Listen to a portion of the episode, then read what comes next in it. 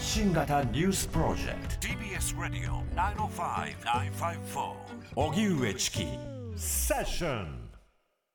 発信型ニュースプロジェクト荻上チキセッション。荻上チキと。南部ひろみが生放送でお送りしています。ここからは特集メインセッション。今日のテーマはこちらです。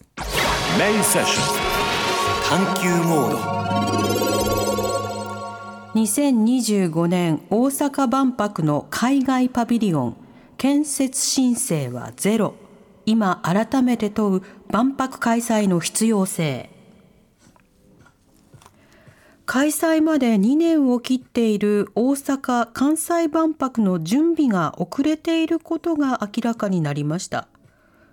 50年以上前の1970年に開かれた大阪万博ではおよそ6400万人が訪れ日本の高度経済成長の象徴となりました。その中で人々の大きな関心を集めたのは77カ国が参加した海外パビリオンでしたが今回は海外の国や地域がパビリオンを建設するのに必要な申請が未だに一件も提出されていません。さらに日本政府が出展するパビリオン日本館の建設工事の入札でも予定価格内での応札がなく不成立となり事業者が未定となっています。人材不足や建設資材の高騰を背景に大阪・関西万博のパビリオンなどの建設工事では同様の事態が相次いでいて開催費用の増大が懸念されています。1970年に日本中が沸き立った万博から半世紀今日は大阪・関西万博の準備の遅れが明らかになる中で今改めて万博の位置づけや開催する必要性について考えたいと思います。では本日のゲストです。今日は大阪今日はですね神戸大学大学院国際文化学研究科教授の小笠原弘樹さんにリモートでお話を伺います。小笠原さんよろしくお願いいたします。はいよろしくお願いします、お願いします。まず小笠原さんはあの普段はどういった研究をテーマにされているんですか、えっ、と、僕は社会学を専門としていまして、はい。まあ、特にカルチャルスタディーズと呼ばれる分野なんですけど、うんうん。あの、マスメディアとかスポーツとか、普段我々が普通に慣れ親しんでいる文化の現象の中で、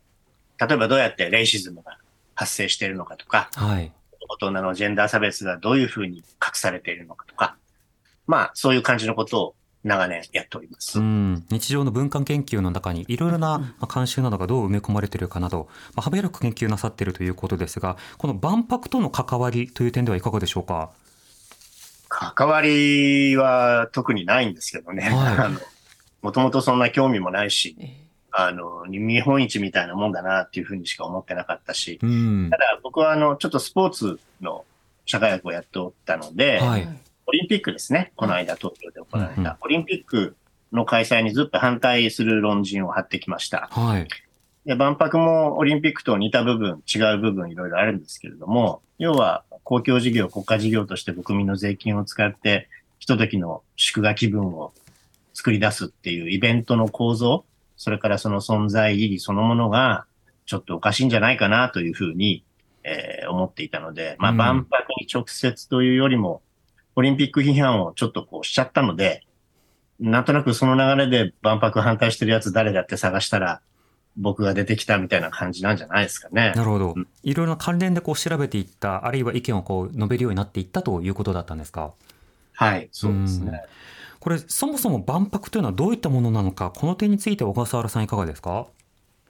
万博って、まあ見本市ですよね、要はね。はあの、歴史を遡ると、まあよくわかるんですけど、イギリスやフランスといった19世紀に産業革命を早いとこ成し遂げた先進、いわゆる先進国、うんそれから同時に植民地をどんどん拡大していった植民地主義国家ですよね。そういうところで新しく作られた技術やテクノロジーでもって、えー商品がどんどん開発されていて、うんそれを世界に売りたい。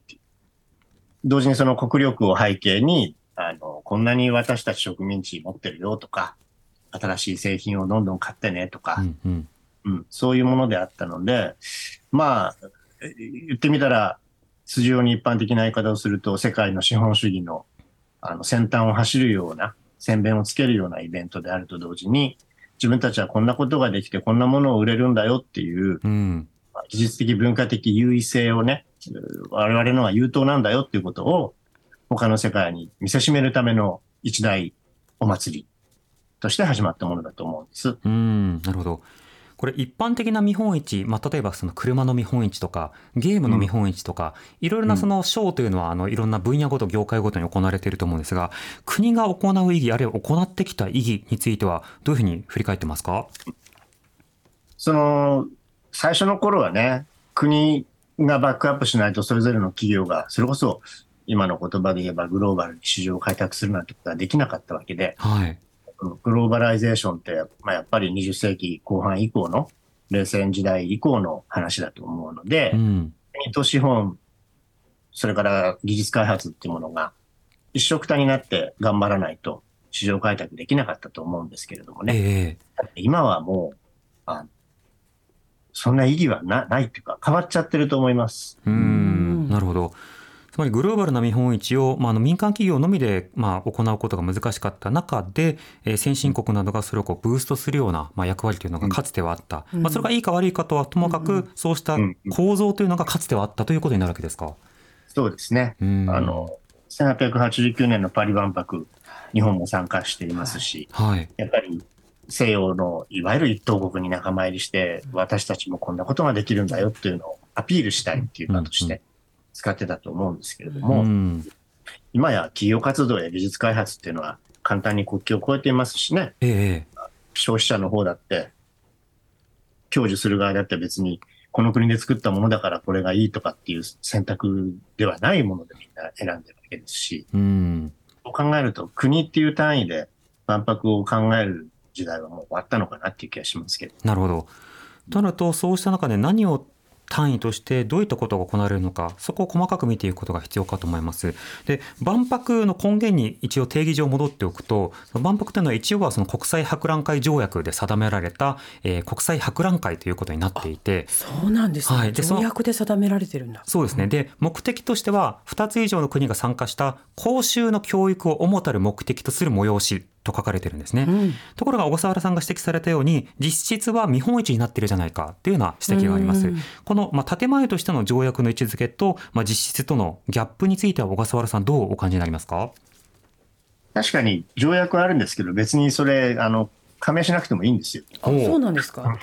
条約だから加盟しなさいっていうことではなくて、ええうんむしろ日本の場合は、そこに加盟して、万博を開くことによって、はい。仲間に入れてもらって、対等な国際的地位を、まあ、それは政治的なことだけじゃなくてですよね、うんうん経済的な意味でも、技術開発をどういうふうに売るかという意味でも、そこに加盟することで、日本の資本主義っていうのがうまいことは発展していくんだっていう見通しの中で、うん。歴史的に参加してきたっていう経緯があると思います。はい。そして、まあ、大衆、まあ、公衆への教育というのがもともとのまあ理念ではあったという、この理念については小笠原さんいかがでしょうか？それは誰、誰の話やねんってことですよね。公衆うん、大衆って誰だって。うんうん。ものの話を今までちょっとしてきちゃったけど、19世紀の万博って結構、例えば、えー占領した地域のね、植民地化した地域の先住民を連れてって、えー見せ物みたいに、人間動物園みたいにしたっていう歴史もあったり、うんそれは日本も、あの、アイヌの人たち連れて行こうとして、いろいろ揉めたりね、はい。うんあの、してることもありますし、うん。単にその教育を、国民教育をするという一つの装置として、あの開催する先進国の人にとっては、そういう機会かもしれないけれども、うん。その知識の得方っていうのはむちゃむちゃ不平等だし、非常にこう差別的な、あの、仕組みっていうのを中に入り込んできたまんま進展してきたイベントだというふうに思います。うん、なるほど。そうなると、こうした、まあ、名目というものもこの間揺らぎ続けてきたというふうに言えるわけですか？そうですね。おっしゃる通りですね。うん、なるほど。そして、あの、そもそもこういった、あの、万博だけではなくて、オリンピック・パラリンピックも合わせて反対されていました。国際イベントの開催そのものの意義が、これ、社会的に変わっているということなんでしょうか？この点いかがですか？まあ、社会的に変わっているのは、それは当然で時代ごとに役割もありますし、はい。参加する側、組織する側の意識っていうのも変わっているので、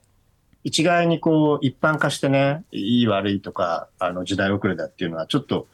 乱暴かなっていう言い方もするんですけど、うん。少なくとも今や、あの、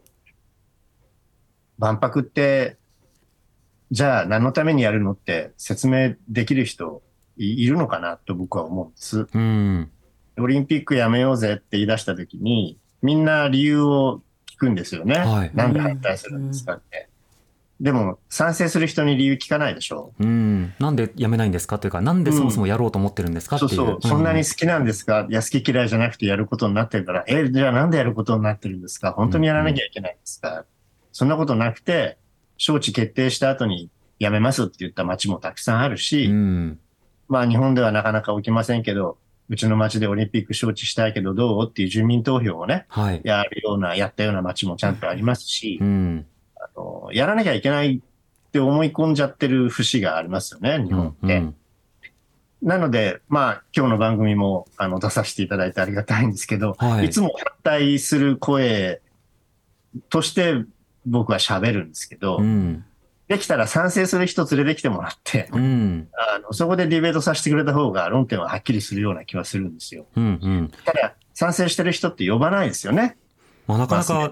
な あの例えば市の側とか 府の側とかそうしたようなその行政側に声をかけるっていうのはできそうですね。ああ、それはできるんですかね。うんまあ、プロモーションになりますもんね、あれね。えうんただ今のそのもそうですよね。うんあの、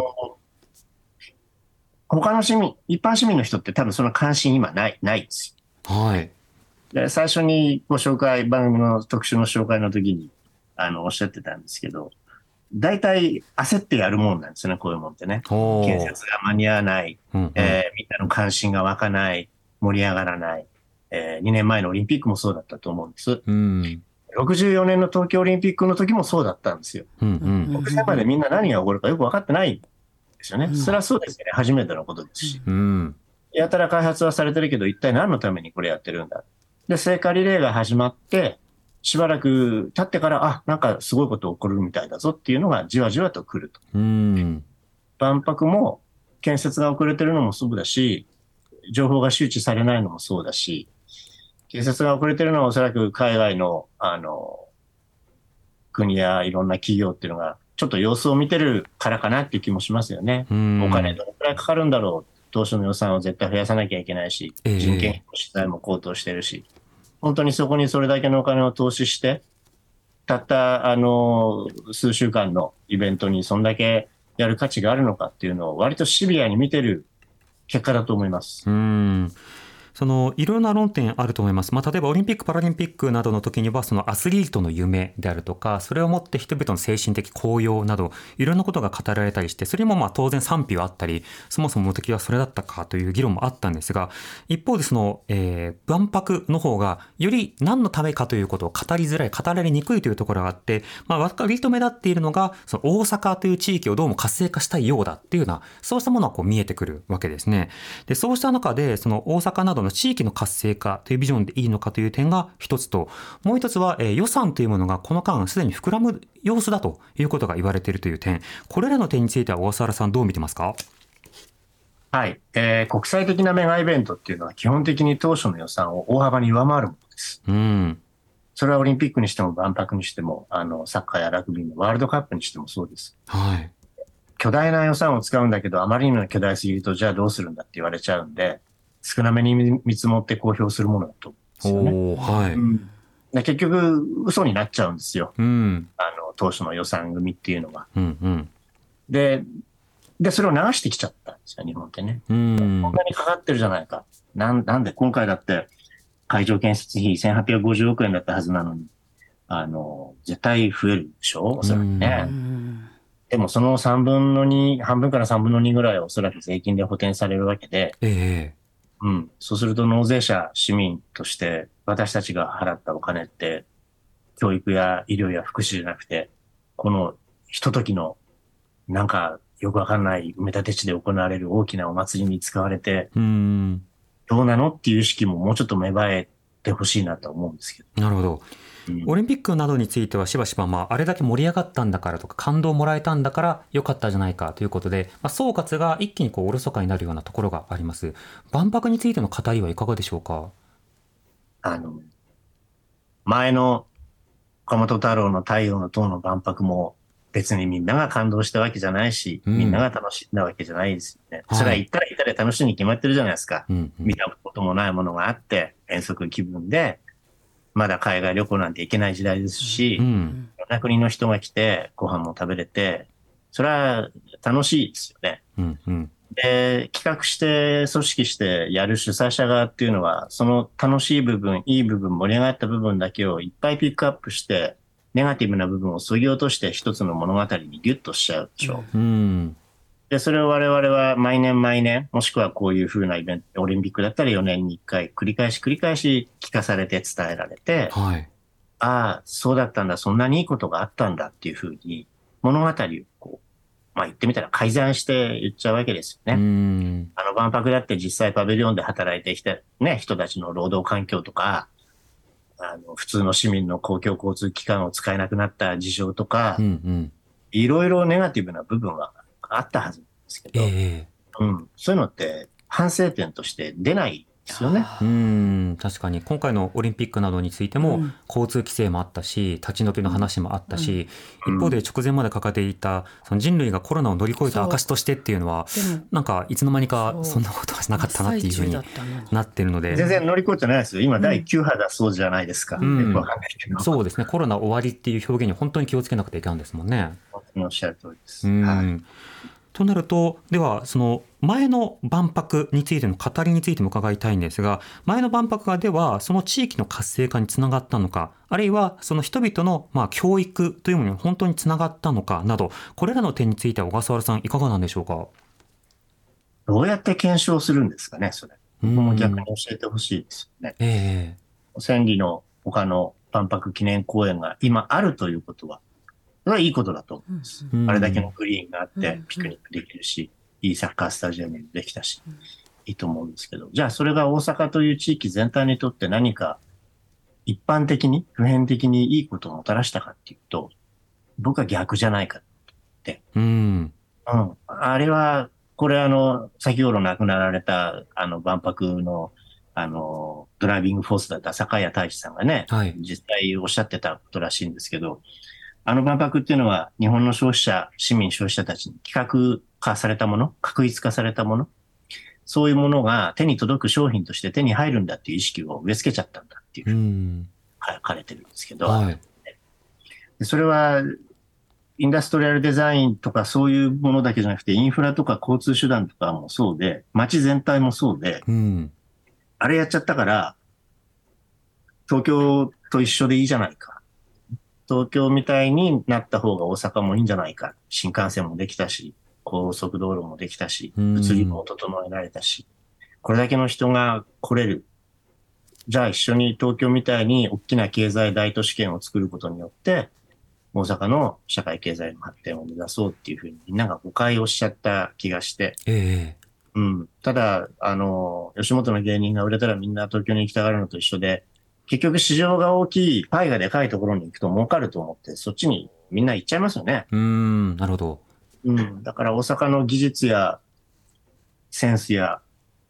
知識といったものが、どんどん東京へ流れていくような、そういうきっかけを万博が作っちゃったんじゃないかな。水路を作っちゃったんじゃないかなとうん。それはインフラの面だけではなくて、その価値の面で、そのこういったものが目指すべきさ先なのだということが示されたことで、それはでも東京にあるよねっていうことを国内にこう再発見させていくような動きになったわけですか？そうですね。うーん、なるほど。ちなみにその大阪、特に関西経済というものは、その万博以降というものをどういうふうに振り返ってますか、良くないですよね。うん一度も、あの、上向きになったことないですよね。うん、うん、うんね、それを活性化させる。だから、今までと同じようなフォーマットにのっとって活性化させるのは無理で、ええあかといって、じゃあ、あの、カジノ IR を中心として新しい総合レジャー施設を作って、そこに観光客を呼び込んでとかっていうふうに言ってて、まあ、第一次産業や第二次産業じゃないところに依存して、経済を活性化させようとしてますけど、はい。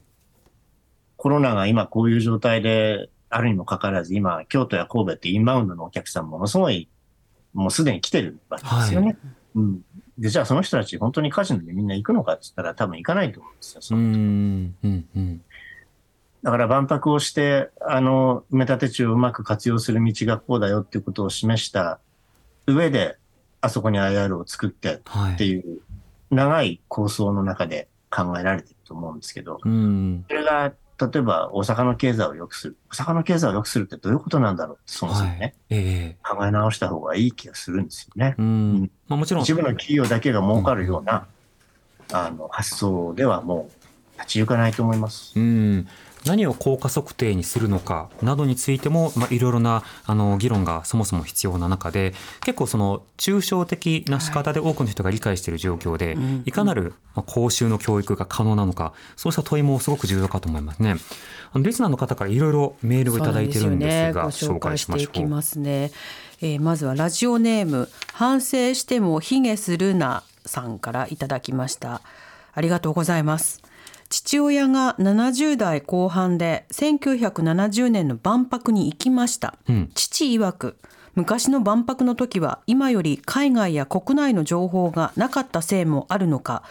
とにかく世の中が万博で一体何を見れるのかという熱気が開催前からあったと話していました、うんうん。父は自分の両親を万博に連れて行ったのですが、はい。えー大混雑で大変だったよりも見れてよかった気持ちの方が勝ったようですといただいてます。えそれからラジオネーム、えーシーサイドスクワットさん、ありがとうございます。ありがとうございます。えー大阪万博期待していません。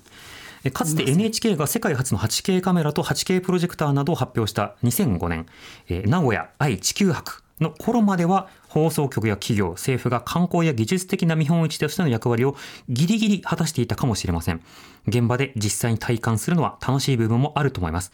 しかし例えば世界最大のゲームショーである E3 も近年 YouTube など発表手段が多様になったことでメーカーが参加を見送ることが多くなりコロナ禍が明けた今も今年も開催中止となっています。で、えー万博も同じくもはやどの国で開催しようが昔ほど開催する意味はなくなっていると思いますというふうにいただきました。そもそもいろいろな技術の見本市分散的に開催されているよね。でも万博って集約的なものなのでそこに集まんなきゃいけないっていう意義はどこにあるのかという指摘いただきましたこれらの指摘メールについては小笠原さんいかがでしょうか？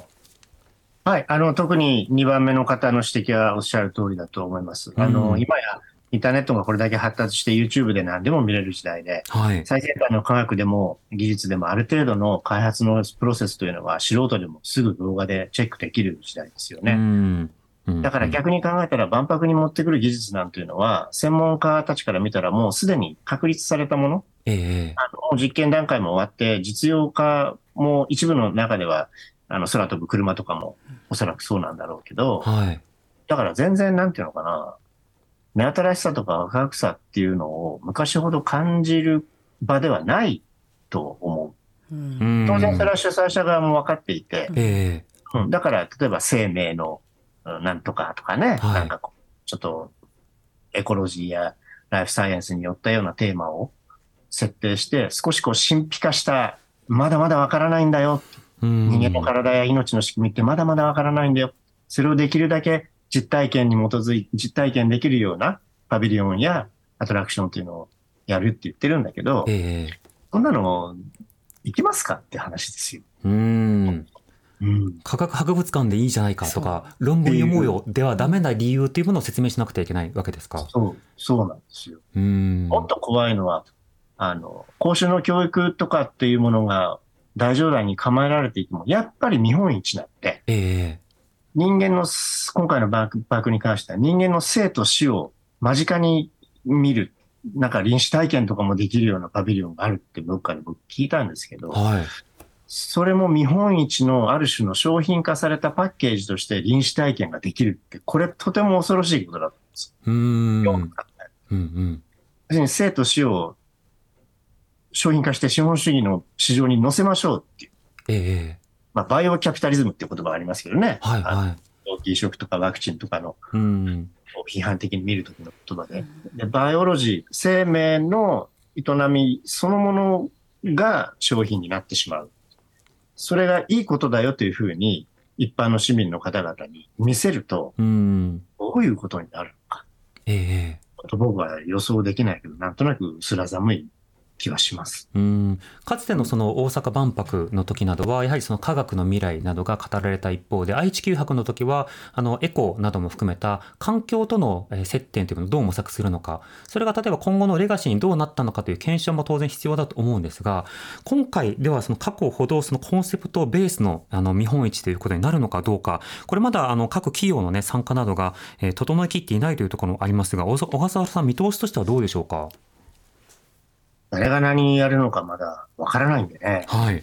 正直なんとも言えへんっていうのが正直なところですけど、ただ、うん。あの大阪湾のあそこの埋め立て地を使って、はい。新しく地下鉄を通して高速道路を通して非常に人工的な装置の中でやるっていうことのどこがエコロジーなのかうん、どこが地球環境に何をどう、だからすごく矛盾してると思うんですよ。おそらくバイオマスエネルギー使ったり、電気を、あの、二酸化炭素を出さないようなエネルギーを使って何かいろんなものを動かしたりする、するんでしょうけど。うんとてもこう人工的で、ハリボテ的で、上っ面のものを見せられるような気がしてます。うんまた先ほどメガイベントあの予算規模がどんどん膨らんでしまう、まあ、どんぶり計算に毎回なってしまうという指摘がありまして、えー一方でそのメガイベント5についてもそれをきっかけに地域はさまざまなスタジアムとかいろんなものを手に入れたというようなことで地域活性化につなげたいというようなことが割と語られるんですが一方でいろんなスタジアムなども含めてオリンピックの場合だとその後の例えばテナント経営とかいろんなものに困難をして負担が増えるというような側面もあったりします。万博においてそうした万博後の活用のビジョンなどについては小笠原さんはどう見てますか？まあ無理でしょうね。も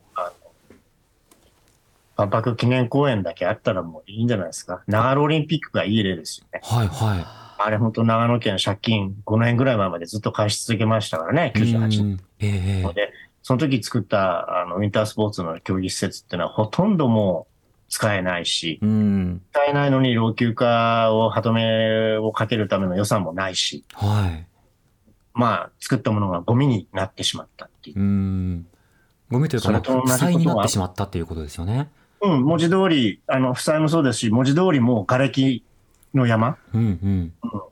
2006年、2016年か、リオデジャネイロオリンピックの時も、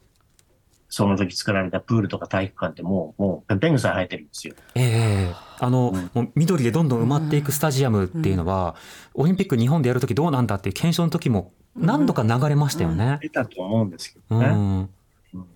うんなるほど。となるとそういったその建物の話、えそれからさまざまな価値の話、商品の話、そしてまあ資本主義のいろいろな、えーかまあ、価値というかあの浸透の話、そうしたものがどういうふうに展開していくのかっていうさまざまな観点からメリットデメリットなどを比較をするという語りが本来は開催前に必要だったんだけど、今開催するよということが決まった中でドタバタしている中で議論しているということです。この意思決定のプロセスや検証のプロセスについては改めて小笠原さんどうお感じになりますか？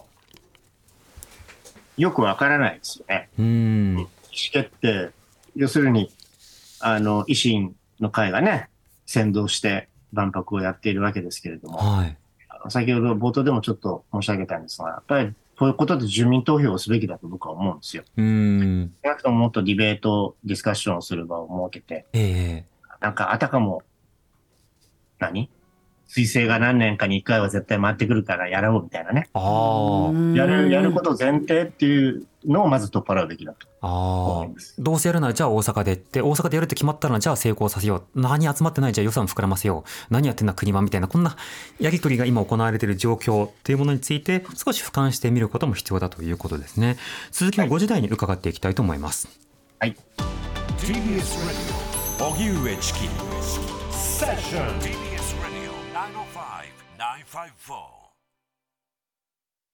時刻は5時になりました。荻上チキセッション今日の特集メインセッションは2025年大阪万博の海外パビリオン建設申請はゼロ。今改めて問う万博開催の必要性ということで、えー神戸大学大学院国際文化学研究科教授の小笠原弘樹さんにリモートでお話を伺っております。小笠原さん引き続きよろしくお願いいたします、はい、よろしくお願いします。お願いします。さて開催まで2年を切っているこの2023年で、うん。えーエキスポ2025のウェブサイトトップに行ってみましょう、はい。えーそうしますとですね、えー今、えー新着情報がどうあるのかっていうようなことが見れるほか、えームービーなどでこんなパビリオン、えー作りますっていうようなことが、えー見ることが予告。そうですね、うんできるわけです。うんうんでその下にはあの本当だったらツイッターのタイムラインが反応反映される場所があるんですが今ツイッターがあんなことになっているのではい表示できないという状況があるんです。ーまあ、それはさておきその中から万博を知るというコーナーに行きまして、はいで開催目的みんな知りたいですよね。はい。概要はまだほら全容が固まっていないというところもあるので、じゃあどうするのかって話あるんですけど目的は何かというと、えー万博には人物を呼び寄せる求心力と発信力があります、え日本の成長を持続させる起爆剤にしますということで大阪関西そして日本の成長を、まあ、進めるんだ。加速するきっかけになるのだというふうに言ってるんですね。で万博はこれまでいろいろな英知が集まる場所でいろいろなものが定着するきっかけになったんだと。まあ、例えばニューヨーク万博ではエレベーター、えーフィラデルフィア万博では電話、えーそれから1970年の大阪万博ではワイヤレステレフォン、えーファミリーレストラン、電気自動車、動く歩道、それから愛知万博では IC チップ入り入場券や AED、ドライミストなどなど、いろんなものが定着するきっかけになりましたよということが、まあ、語られているわけですね。で、今回何を目指すのかというと、SDGs の達成への貢献と、えーソサイティ5.0の実現。っていうものが掲げられていて、まあ、ソサイティ5.0って結構マジックワードになってるんですが、まあ、政府がしばしば使うインターネットなども様々に普及した中で、えー産業革命もあり、その工業化もあり、情報革命があって、さあ次は何かっていうのはそういった社会のビジョンを示すということになってるわけですが、どの技術がどう定着するかについては、今のところサイトを見る限りは、まだ、えー隠しているのかわからないのかという段階ですね。こうした今の万博のえ PR のあり方や語られ方、え2025年についての語られ方、小笠原様はどう見てますか？はい。えっ、と、なんか、薄ら寒い感じですよね。つまり、あの、そんなことしなくたって便利なものは使えますよ、みんな。うーん。だから、まあ、万博の意義が歴史的に変わってきてるっていうことは、はいあの申し上げたんですけど、はいその技術的なものを商品に移して、それを一般の人が使えるようにするっていうプロセスは、万博がなくてもすでに企業はやってることですし、えやらなきゃいけないことですからえ、うん。それを一堂に会してお祭りでやるっていうのは、まあ、売るための市場拡大のためのものっていう意識はもう多分結構薄れていて、ええうん、本当お祭り、祝賀。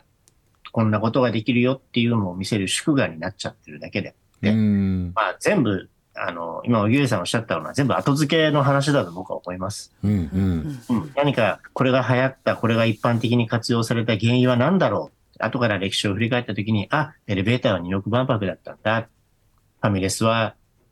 だってね、70年以降ファミレスがそんなに急速に日本全国に広まったかって言ったらそんなことないですからね。うん。うん。知ったきっかけと広がるきっかけは違うと。うんそうそうそうそう。そういうことです。うん。うん確かにあの、電話って言われても、そう。あの、ワイヤレステレフォンがざっくりで1970年って言われても思、いながらそのホームページの内容だけどね。そうそう。あのチキさんが読み上げたのはね。そうですねん、我々すごいホームページだなと思いながら。1970年万博でワイヤレステレフォンが広がったって言われてもこれもある種の儀式みたいな格好で、いやあの携帯広がったの90年代入ってからでそれはドコモがねみたいな、うんでもあの民間企業としてはこういったブーストが欲しいというのは分かる。一方でその民間企業の参加すら滞ってるっていうのはこれ小笠原さんどう考えればいいんでしょうか？さっきの外国のパビリオンとおそらく事情が似ていて、はい。あの、まあ、様子を見てる、もしくは動けないっていうのが実情だと思うんですよね。おー。有識決算が、こう、きちんと明確に示せない、うんあどうなるんだろうっていう感じで見てると思うんですけど、うん。うん他方で、あの、2、3日前でしたか、そのチケットをね、はい。協賛企業の、企業の人に、会社員の人にチケットを売って配るとか、うんうん。こうやって観客の数を増やすんだ、みたいな。割と切羽詰まった感じになってるのかなっていう気がしますけどね。うんほっといても人は来ないだろうと。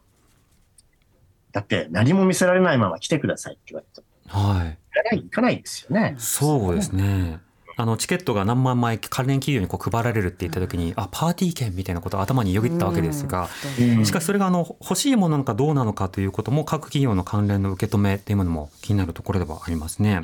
これそもそも万博についての議論そのものが停滞しているように見えている状況この点は小笠原さんいかがでしょうか？みんな本気でやりたくないんじゃないですか？ほうん。つまり、やるってやるものだと思い込んでう、ん。普通に今までやってきたけど、いろいろな事情で、なかなか困難な状況が増える、要素が増えると。は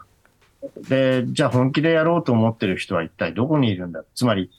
後戻りしたり、一回決めたことを覆したり、やっぱりやめとこうっていうことがなかなか言えない社会じゃないですか、日本って。ん。なくなんですけどね、ええそういうことを結構繰り返してきてると思うので、ええ。それと同じ悪い癖が出ていて、撤回したり白紙に戻したり、やっぱりこれやめたっていう、そういう勇気がなかなか見えない。うん。だからずるずるずるずる、あの、時間だけが進んでいってうんうん、特貫工事をして、無理をして、たくさんの労働者を使って、無理して作ったハリボテの、うんあの、装置の中で、なんとなく、その、な、中だけでね、盛り上がったような絵を作ろうとしてるんじゃないですかね。うん。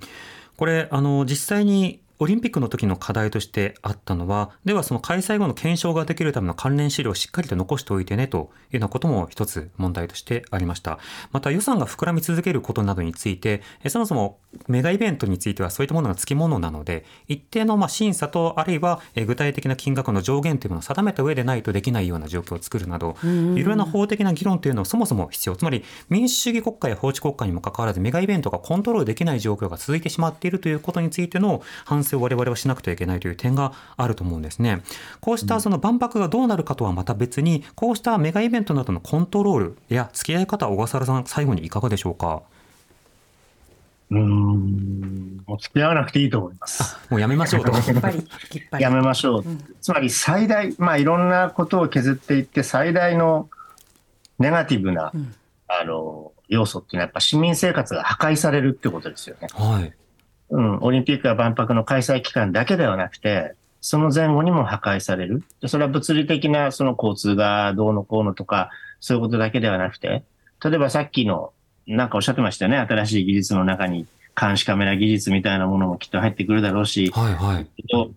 要するに実験場になるわけですよねう。ん市民生活を管理するうん。監視社会や管理社会になるための実験場の装置をどういうふうに使えばいいかっていうことを、まあ、試すこともできるしう、ん。おそらく入場の、もし人が行きたいと思ったら入場の仕方も、まあ、バイオメトリクスを使うとは思わないけれども、ええ非常にこう個人化された情報がきちんとビッグデータに集約され集約されるようなシステムを作って、うんあ、これは便利なんだよ。一回これを見せればどこにのパビリオンでも行けるんだよ。地下鉄も乗れるんだよっていう、あそういう意味での市民生活の破壊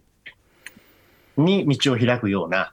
ものだというふうに僕は思います。はい。この新しきものにこうワクワクなる枠をこうつけるような動きというのが出てくるそれが見てください顔認証便利でしょっていう方になるわけだけれども実はそこに必要だった熟議が祝祭ムードで流されてしまうっていうような可能性もあるのでやはり語られ方語り方も含めて注目が必要かなと思いますね。